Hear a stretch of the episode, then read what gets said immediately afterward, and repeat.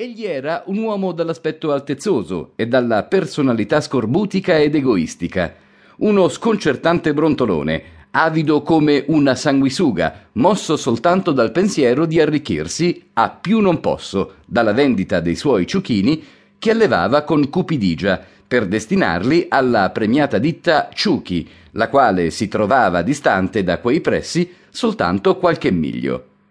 Il senso degli affari lo aveva indurito nello spirito, così ormai da qualche tempo si era convinto che il fine ultimo della vita fosse il denaro, sicché escludeva dal novero delle sue considerazioni ogni filosofia che non contemplasse questa sua convinzione. Il suo motto era infatti tanti ciuchini, tanti din din din, questa era la frase che aveva fatto scolpire e che campeggiava sull'architrave del grande portone d'ingresso che conduceva alla fattoria. Niente di più eloquente per il passeggero che si fosse trovato a passare da lì. A tale riguardo bisogna dire che soltanto uno sprovveduto si sarebbe recato in un luogo così inospitale e che, per fortuna, a nessun forestiero era mai balenata l'idea di visitare quei paraggi. La fattoria era situata sulle pendici di una grande montagna che ospitava una fitta foresta, la cui caratteristica era di essere lambita dai raggi del sole. La località era offuscata quindi tutto l'anno da nuvole grigiastre e da precoci occasi che, rincorrendosi come famelici felini, producevano un ambiente cupo e immerso nella penombra. L'ora sesta del dì rappresentava quindi il momento più idoneo per beneficiare della luce solare, la quale, sebbene rara e pallida, soleva sostare lì, per quel tanto da permettere al fattore di organizzare il suo lavoro. Per l'appunto, il battaglio aveva da poco battuto sei volte la campana, la quale, echeggiando, portava l'ora tratta fin là nel cortile dove si intersecavano, variegate, le ombre del nuovo mattino.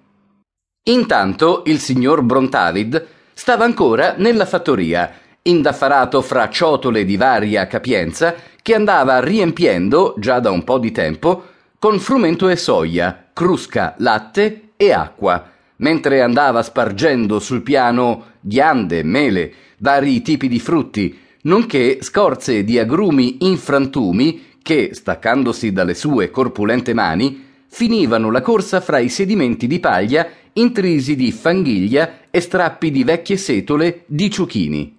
I suoi gesti tratteggiavano la personalità di un uomo dalla scarsa sensibilità, mai propenso a facili sentimentalismi e soprattutto privo di sogni.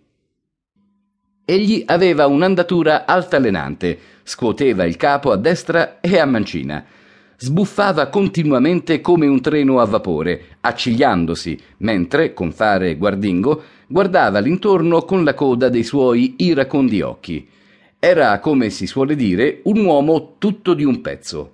Un individuo veramente diffidente che non tollerava di essere preso in giro, neanche per un momento. Ecco perché, temendo di poter subire una burla, aveva pensato di marchiare a fuoco, sulla cotenna, il nome di ogni ciuchino presente nella fattoria. Tuttavia, il suo allevamento, un tempo cospicuo, ormai si era ridotto ai minimi termini, sicché tutto quello che ancora rimaneva in vita era rappresentato soltanto da un ciuchino al quale aveva affibbiato il nomignolo di ciuchinetto.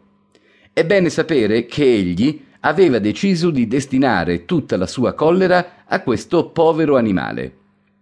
Questo nomignolo, ciuchinetto, egli non l'aveva scelto a caso, ma sì col proposito di umiliare e schernire il ciuchino. Infatti tale soprannome conteneva in sé tutti gli elementi lessicali atti a produrre un suono dal significato inequivocabile. Il nome ciuchinetto significava al fine ciuchino inetto. Quando lo chiamò, il ciuchino se ne accorse subito, come sempre, sicché gli andò incontro là, oltre l'uscio che dava sull'aia, attraversando il quale si mostrava il consueto cielo uggioso, la cui luce fioca si stemperava già nelle ciotole piene di acqua piovana putrida. Quel giorno, nell'aria, spirava un vento gelido che, sfiorando il terreno, lo rendeva ghiacciato.